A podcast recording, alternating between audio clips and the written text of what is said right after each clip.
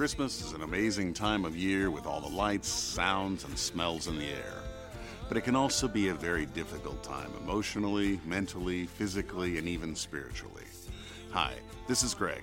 I'm one of the pastors here at West Valley Christian Church.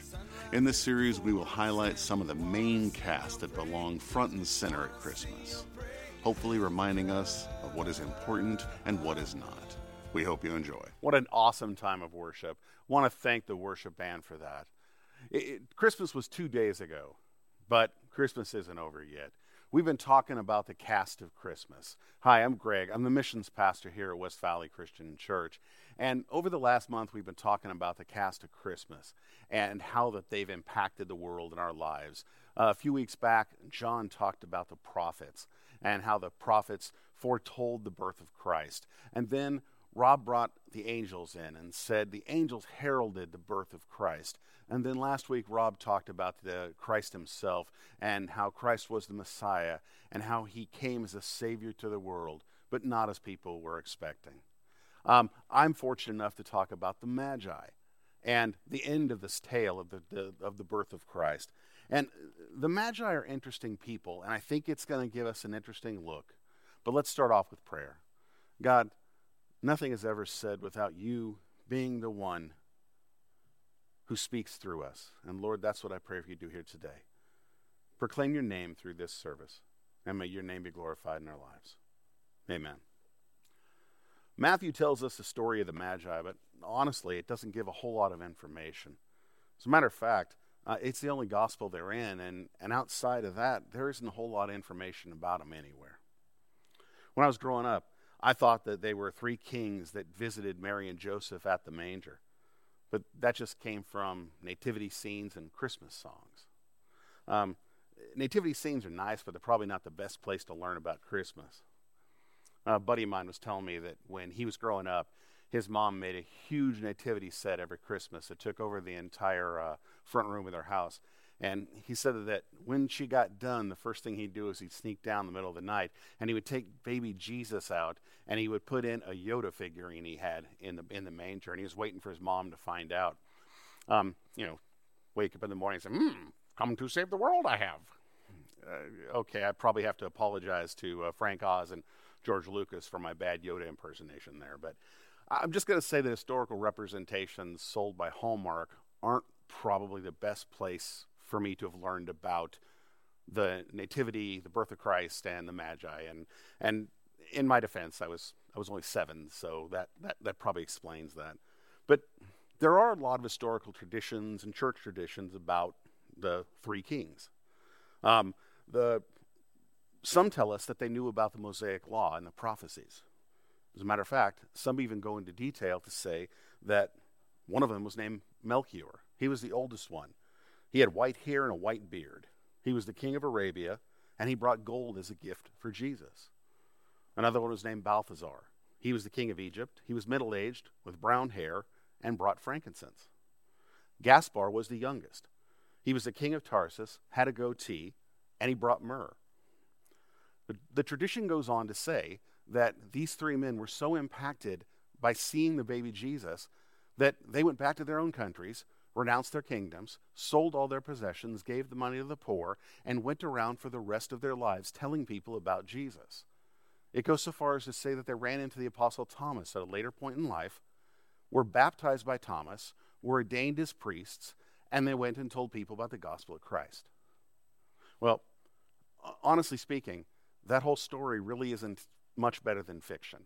There's, there's no historical background to it. Um, anything that even mentions the Magi that we have for church history doesn't come out until the 1500s, and it doesn't really span the test of history itself. So, realistically, um, we're kind of struggling to find out a whole lot about the Magi. I think that's where my real challenge comes in in reading the story. Our desire to take a neat little story and pour it onto the gospel. Um, I, I, get it. It, it. It's neat, it's clean, it's simple. But from what I understand and from what I know, um, God, Jesus, the Bible rarely turn out to be neat, clean, and simple. So I want to look at today what the Bible actually does say and what the message is and why this story is actually there. The story's in Matthew 2. It starts with After Jesus was born in Bethlehem in Judea, during the, king, the, the time of King Herod, Magi from the east came to Jerusalem and asked, Where is the one who was born King of the Jews? We saw his star when it rose, and we have come to worship him. Now, the word magi is plural. Magus is the individual term in Greek, and what that actually just means is, well, well it kind of means a lot because it's not really a Greek word. It's a word from other nations and cultures that have been kind of forced together to mean more than just wise man, which is how it's translated. It actually kind of means something like keeper of secrets or keeper of sacred knowledge. Um, some scholars say that these people have been around for a really long time and they date back to even things in the Old Testament. Uh, there was there, there's a guy in Numbers that's called a prophet, but um, he's seen to be a magi. His name's Balaam. It's in uh, Numbers 22, and he was called out by the king of Moab, uh, a man named Balak, who was concerned because the Jews were actually coming into the land of Moab, and he thought they were going to destroy his country. So what he wanted Balaam to do was to curse them. And he called him to do that. But God wouldn't let that happen. And the story gets kind of funny, so I want to go through it really quick. It's in Numbers 22. Balaam got up in the morning, saddled his donkey, and went with the Moabite officials. But God was very angry when he went, and the angel of the Lord stood in the road to oppose him. Balaam was riding on his donkey, and his two servants were with him. When the donkey saw the angel of the Lord standing in the road with a drawn sword in his hand, it turned off the road and into a field. Balaam beat it to get it back on the road. Then the angel of the Lord stood in a narrow path through the vineyards with walls on both sides. When the donkey saw the angel of the Lord, it pressed close to the wall, crushing Balaam's foot against it. So he beat the donkey again. Then the angel of the Lord moved on ahead and stood in a narrow place where there was no room to turn, either to the right or to the left. When the donkey saw the angel of the Lord, it lay down under Balaam, and he was so angry he beat it with his staff. Then the Lord opened the donkey's mouth and said to Balaam, What have I done to you to make you beat me three times? Balaam answered the donkey, You have made a fool out of me. If I had a sword in my hand, I would kill you right now. Now figure this out. Balaam is standing with his servants on the side, looking at a donkey who has just spoken to him, and he looks at the donkey and yells back at him, threatens to kill him, and says, You've made me look like a fool. I think Balaam was doing a pretty good job of that himself. But the donkey said to Balaam, I'm not, am I not your own donkey, which, I, which you have ridden to this day? Have I been in the habit of doing this? No, he said. Then the Lord opened Balaam's eyes, and he saw the angel of the Lord standing in the road with a sword drawn. So he bowed low and fell face down. So, at the very least, we can see that the characters of the Magi that we see historically, A, they weren't Jews, they weren't part of the, of the cult of Yahweh, they weren't part of knowing who God was the same way that the, the, the Jewish people were, and they weren't necessarily nice people. Some think the Magi were priests in the Zoroastrian religion, and they held specific roles in that religion and had a lot to do with, with lighting fires during their ceremonies and things like that. They were seekers of knowledge, including astronomy and mystical arts. They held high positions in kingdoms and taught princes how to be kings. They were scholars and scientists, and they dealt with divination and reading dreams and knowing the future. They also did other things that would later on be considered witchcraft. So the real question is why would they be in the story of Christ's birth? Well, I kind of want to look at why Matthew might have done that, why he might have told them that. And I think there's some things we can see in the Magi that tell us why. When King Herod, this is Matthew 2, um, when King Herod heard this, he was disturbed, and all of Jerusalem with him. When he had called together all the peoples, chief priests and teachers of the law, he asked them where the Messiah was to be born. In Bethlehem in Judea, they replied, For this is what the prophet has written. But you, Bethlehem, in the land of Judah, are by no means least among the rulers of Judah. For out of you will come a ruler who will shepherd my people Israel. When Herod called the Magi secretly and found out from them the exact time the star had appeared, he sent them to Bethlehem and said, Go search carefully for the child. As soon as you find him, report to me so that I too may go and worship him. After they heard the king, they went on their way, and the star they had seen went in and rose ahead of them until it stopped over the place where the child was. When they saw the star, they were overjoyed. On coming to the house, they saw the child with his mother Mary, and they bowed down and worshipped him. Then they opened their treasures and presented them with gifts of gold, frankincense, and myrrh. And having been warned in a dream not to go back to Herod, they returned to their country by another route. Well, first thing, there was probably more than three of them because it starts out by saying how these guys just, their presence in Jerusalem really disturbed the people. The only time I know where three people would disturb a group of people is a Beastie Boys concert, but that's just my personal take.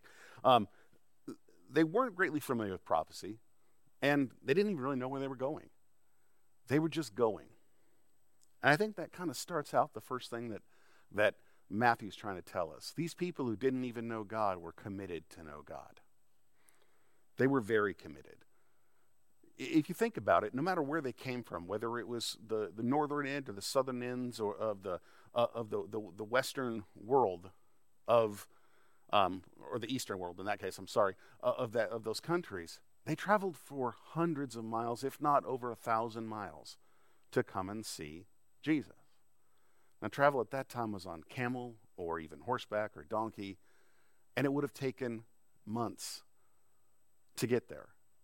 That's being committed, traveling months following a star, not even sure where or how it's going to take you to a place where you can see a king. I have to wonder sometimes do I have that kind of commitment? John tells us a story of Jesus healing a man born blind. It's in John 9. As Jesus passed by, he saw a man who had been blind from birth. And his disciples said to him, Rabbi, who sinned, this man or his parents, that he would be born blind? Jesus answered, It was not it was neither this man who sinned nor his parents, but it was that the works of God might be displayed in him. We must carry out the works of him who sent me, as long as it is day, night is coming, when no one can work. While I'm in this world, I am the light of the world.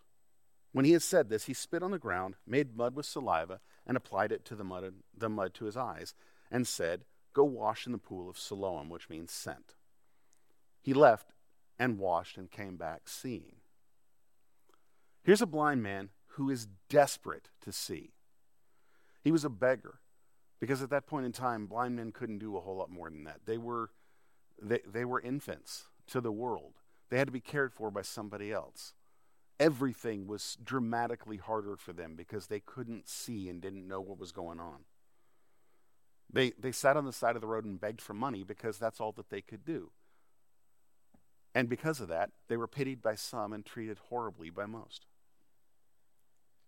Can you imagine what this man heard when the disciples were walking by? The first thing they were asking is, Hey, Jesus, was, was this man and his sin responsible for all the problems in his life and the pain he's gone through? Or was his parents responsible for the pain that he's gone through in his life? This is kind of a side note, but I absolutely love Jesus' response. His words kind of slap out at the disciples and say, Listen up, dummies. This happened so that I can show you the power of God. These guys are walking around with the Son of God who was doing incredible miracles in front of them. And as they were walking around, they were more interested in how many angels could fit on the head of a pin. And Jesus was looking at him going, Think. I need you to be fully committed to me, not sit on the sidelines, not being a referee. No one cares about the win loss record of a referee. That's in the original Greek, by the way. It's harder to find, but it's in some Bibles. Anyway, so the first thing this blind man is thinking is great. More people are judging me. And then he could tell Jesus is walking toward him. And this blind man must have been thinking to himself, well, I, maybe I'm going to get some pennies. Or maybe I'm going to be struck. And then he heard it. He heard that sound of Jesus clearing the moisture from his mouth. And he must have thought, great, I'm going to be spit on again. And Jesus leans down and takes some mud that he makes with his own spit and he puts it up to the blind man's eyes. And the blind man probably jerked away. He probably didn't know what was happening. He was shocked. But somehow Jesus calmed him and said, Go, wash in the pool of Siloam. Now, honestly, this is weird. This is one of the weirdest miracles that Jesus performed. He healed people by a touch, he healed people by words. But here, he spit on the ground, made mud, wiped it on a blind man's eyes, and then told the blind man to go take a three mile walk downhill outside the city and dive into a pool. And all I can think of is he really wanted that man to be committed. He wanted that man to show his commitment to being better and not just being accepting the way he was. I think that's that's what Jesus is asking of us too. Rob tells a story about going to Samoa and and and diving into uh, uh, some swimming area that's in a in a cave, and there's a place in the back of the cave that goes from one cave to another under some rocks. And I was there with him on that trip, and I was in the back in that cave, and it's dark in the back of the cave because the lights are you know, sunlight's on the outside. And in the back, it's dark. But if you dig down under the water and you dive down to the bottom, it's pitch dark. And then you kind of feel around and you see that you feel this hole, and it was about three feet by about two feet. And and I'm a big guy, and I, I I swam down into there and I pulled myself into it, and it's a good 10 to 12 feet long. And I pulled myself in. The first few feet are easy, but after that, you're pulling yourself in, and you realize you you're going by feel you're going by touch. You, you don't know what's going on. So you're pulling yourself through, and as you pull yourself through, you can feel the desperation because you don't know what's going on. Now, realistically, um, I look back on that and I think that was probably the stupidest thing I had ever done while I was in Samoa, swimming in a cave that day. But anyway, I chose to do it. This, this blind man, he didn't choose this. This was his everyday world. And what God was telling, what Christ was telling him was, I want you to be committed to change because that's what you're going to need to be. And I have to wonder are we committed? Am I committed? Are you committed to God that way? The next thing the Magi brought were gifts. They brought gold, frankincense, and myrrh. They brought their best. These are all very expensive things and have great value in that world. So they brought their best to Christ. And that made me think Am I giving my best to Christ? Jesus tells a story of a rich man going on a journey. And he says, It will be like a man going on a journey who called his servants and entrusted his wealth to them. To one he gave five bags of gold, to another two bags, and to another he gave one bag. And each one of these servants took these bags of gold and did something with them. The uh, servant with five bags invested it and made five more. The servant with two bags invested it and made two more. But the one with one bag took it and buried it. And when the rich man came back, the man who had five bags gave him the five and gave him five more. The man who had two bags gave him the two bags and gave him two more. The rich man said to him, Well done, my good and faithful servants. You have done great with a little bit I've given you. Come and enjoy much more. And then the man with one bag came back and gave him a dirty bag and said, Here, you're a man, and I'll quote this. He said, I knew that you were a hard man, harvesting where you have not sown and gathering where you have not scattered. So I was afraid and went out and hid your gold in the ground. See, here is what belongs to you. His master replied to him, You wicked, lazy servant. So you knew I had I harvested where I have not sown and gathered where I have not scattered seed. Well, then you should have at least put the money on deposit with the bankers, so that when I returned, I would have received it back with interest. The Bible refers to this man as a wicked and lazy servant who didn't handle his master's gifts well. Every time I read the story, I'm struck with the question Am I dealing with the gifts that God has given me? And am I dealing with them well? Malachi 1 goes into, us, goes into telling us about priests who used poor sacrifices to God. They took lame animals and blind animals and they sacrificed those and they kept the good ones for themselves. God eh, gets incredibly angry and, and calls out to them and says, When you offer blind sacrifices, is that not wrong? When you sacrifice a lame or diseased animal, is that not wrong? Try offering them to your governor. Would he be pleased with them? Would he accept them? And then he goes on to say he would rather they close the temple down and never sacrifice again rather than continue to deal with bad sacrifices. And that just makes me think am I offering God my best or am I offering just what I want to give, what I want to put up with? I mean, for the priest, it was pretty easy. They could tell if an animal was sick. For us, sometimes we cut corners, we don't even think about it. A few years back, we had a, uh, a, a garage sale basically to raise money for the underground here at the church. And and uh, a lot of people were donating things so we could sell it at the garage sale so the underground could have money for their their their summer uh, trips. And uh, a man named Richard Quayler and I went and took my truck and we uh, went to different houses and picked things up and brought it back here at the to the church. And one house we went to, the lady said, "Hey, it's great to have you here. Thanks for coming," and brought us into the back of the house and said, "Here's the desk that I want to donate." And we walked over to it, and it was sitting outside. It had been outside for a very long time. And it was kind of beat up. And I first thought, well, you know, who knows? Maybe someone will buy it for 10 bucks, and that's 10 bucks. It's worth the trip out here.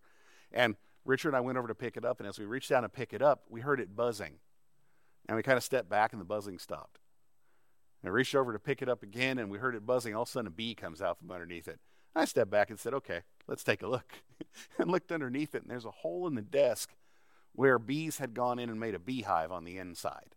And there's an active, huge beehive on the inside of this desk. And I thought, you know, maybe that's not the best gift to bring to the church to sell.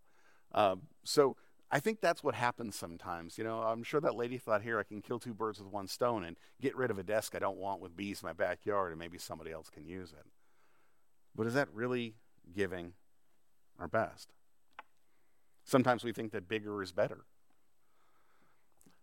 There was a woman who lived in Georgia, and she was a devout woman who, who worshiped God, read the Bible. She had four sons. She put them all through college, and she named them Matthew, Mark, Luke, and John. And they all became doctors and lawyers and moved to New York. Well, they got together for Christmas one year, and they were kind of bragging to each other about how they had actually uh, done some great things for their mom that year. And Matthew started and said, I bought her a house in Georgia. It overlooks a great lake has 25 rooms. It's beautiful, incredible, and it's a place she can live for the rest of her life. Well, Mark said, I heard about that, so I actually went there, sent a construction crew out. We built an addition on the house that's a theater. It's a 50 seat theater that has a Dolby sound system and, and, and a 75 foot screen that she can watch movies on. I gave her a thousand different movies to choose from. Well, um, Luke stepped in and said, Well, I think I did one better than that. I bought her a tricked out, completely fully loaded, top of the line Cadillac Escalade so she, she can go anywhere she wants to in that. Well, John said, You guys gave her great gifts, but I think I even did one more. I found a preacher who had a parrot that could re- recite the entire Bible. All you'd have to do is say to the parrot, Isaiah 7, and it would quote to you Isaiah 7. So I bought it from the preacher, and it cost a fortune. I had to commit $100,000 a year for the next 20 years for the parrot, but I think it's worth it. So I sent that to my mom. Well, while they were eating dinner, they got a note from their mom in a Christmas card. Mail came, they went and got it, opened it up, and said, Oh, great, there's a note. And Matthew was reading it, and Matthew saw that the first part was to him, and, and it said, Matthew, thank you for the home. It's a nice effort, but I'm a single mom living in a house with 25 rooms, and I only live in one. But I have to clean the rest of them. So thank you. It was a nice effort. Um, the next part was to to Mark and said, Mark, thank you for the theater, but um, my eyes don't work very well anymore. I can't see and I don't hear very well, so um, I don't think I want to watch any movies, and I don't have friends that can can can fit in a 50 seat theater. So um, thank you for that, but nice effort. And then to Luke, she said, Luke, I, I appreciate the car, but I get my groceries delivered and I don't go anywhere because, again, I, I can't see very well. So thank you, though. It was a nice effort. And then she wrote a note to John and said, John, you are my one son that, that put thought into your gift, and I really do appreciate that. The chicken was delicious. The size of the gift doesn't matter. It's whether the gift is our best. Now, there's some people who can give big gifts because God has blessed them with a great deal. But it's not that. That doesn't make it the best. What makes it the best is God's putting in you to give to Him. That's what makes it the best. And I just want to ask are you giving your best to God? The last thing the Magi's did was they bowed down. Immediately upon seeing a baby Jesus, they knew it was him and they bowed down. In modern times, that doesn't mean anything to us. We don't bow, it, it's not part of our culture. But it was basically an acceptance of lordship, it was submission. These magi were bowing down, submitting themselves to a baby. I wish we had that reverence today in a lot of ways because we think of Christianity differently. We think of it as kind of a contract. You know, we're going to do what God tells us to do, what, what we see the Bible tells us to do, and then we're just going to expect that God pays us. He's going to give us the what what what the right amount is, and that's kind of the basis of the health and wealth gospel today. And I don't mean to to be rude, but that's that's that's not right. That's garbage. That's not what the Bible says. Christianity is not a contract. We don't get executive authority to choose what we can do and what we can't do. It doesn't, it's, that's not the way it's supposed to be. It's supposed to be we accept what God tells us to do and we do it because He's in control, He's our Lord. In Mark 10, Jesus was, was talking to a group of people one day, and a young man walked up to him, and it says in verse 17, as Jesus started on the way, on his way, a man ran up to him, fell on his knees before him, and said, Good teacher, what must I do to inherit eternal life? Why do you call me good? Jesus answered. No one is good except God alone. You know the commandments. You shall not murder, you shall not commit adultery, you shall not steal, you shall not give false witness, you shall not defraud, honor your father and mother. Teacher, he declared, all these things I've kept since I was a boy. Jesus looked at him and loved him. One thing you lack, he said. Go sell everything you have and give to the poor, and you will have treasure in heaven. Then come follow me. At this, the man's face fell. He went away sad because he had great wealth. It is far too easy in today's world to let other things cloud our way and to, to become more important. It is far too easy to let things like money get in the way, but we do it with other things too family, time, politics, justice, things that we think are more important than doing what God wants us to do. But God's not asking for us to sign off on His work, He's asking for us to obey it. Sometimes it's even pride.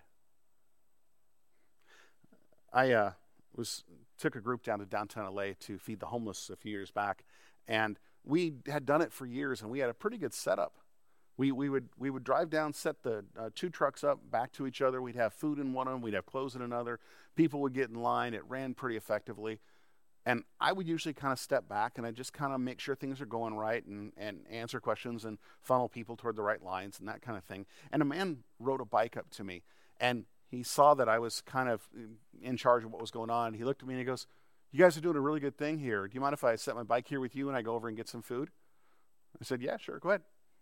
So he set the bike there, walked over and got some food. Then he got in the other line and he got some socks and a blanket and then came back and he said, You know, you guys are really doing a good thing, but you know, probably better if you actually did it this way. He started giving me advice. And I said, Well, thank you. I appreciate that. And then he kept going. And, and I said, Okay, thank you. I appreciate that. And, and he seemed to get frustrated that I wasn't just jumping and changing things according to his, his, his advice. And and he kept on getting frustrated. And I finally said, Sir, I just got to ask. You know, what, what, why are you thinking this is the better way to do it? And he said, Well, I was a, I was a CEO of a Fortune 500 company. And I'm telling you, I, I know what I'm talking about. And I said, Well, then I have to ask, why are you here? Why, how did you become like, like the rest of the people here? And he looked at me and he was, he was offended. And he said, I'm not like these people. I got a bike. And then he got on his bike and rode off. And to him, he was still a proud man because he had a bicycle and everybody else around didn't. We let so much in our lives get in the way between us and allowing lordship and allowing God to be Lord of our lives, to be Christ to be Lord of our lives. And, and we think that somehow by the way we run things that we're, we're going we're gonna defeat this, the, uh, Satan in this world by not doing things wrong, and, and we're missing something. I'm going to tell you, Satan is not out to destroy you. He doesn't want destruction in your life. That takes way too much effort. Satan's not looking for destruction, he's looking for distraction. All he wants to do is slow you down. Because if he slows you down and he makes you more interested in the things in this world that get us caught up into problems like politics, social justice issues, uh, self preservation, fear, if he gets us more caught up into those that we get distracted from our relationship with Christ, Satan wins. I'm not saying that stuff's not important. What I'm saying is the only way to understand how to respond to those things is through letting Christ be the Lord of our lives. The birth of Christ was a message of hope. The Jews saw it as a message of fear. Matthew told it to us in such a way that even a group of Gentile priests from another religion came and bowed down before a baby. The people the message was for tried to kill it. Matthew tells us a story because he wanted to highlight that this message of hope was for everyone. This is the last Sunday of 2020.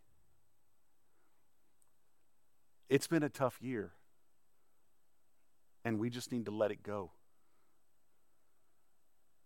We can't make sense of it, but we can let it go. It's in the past.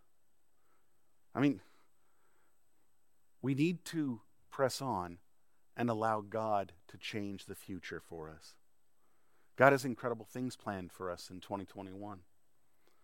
Don't fear. Don't expect. What we need to do is be committed. We need to bring God our best. And above all, we need to have Christ as Lord of our lives. God loves you. Remember, Lord, your tender mercies and your love. Thank you for listening. Remember, please visit us Lord. At wvcch.org or you can join us live in one of our Sunday services. Have a great day.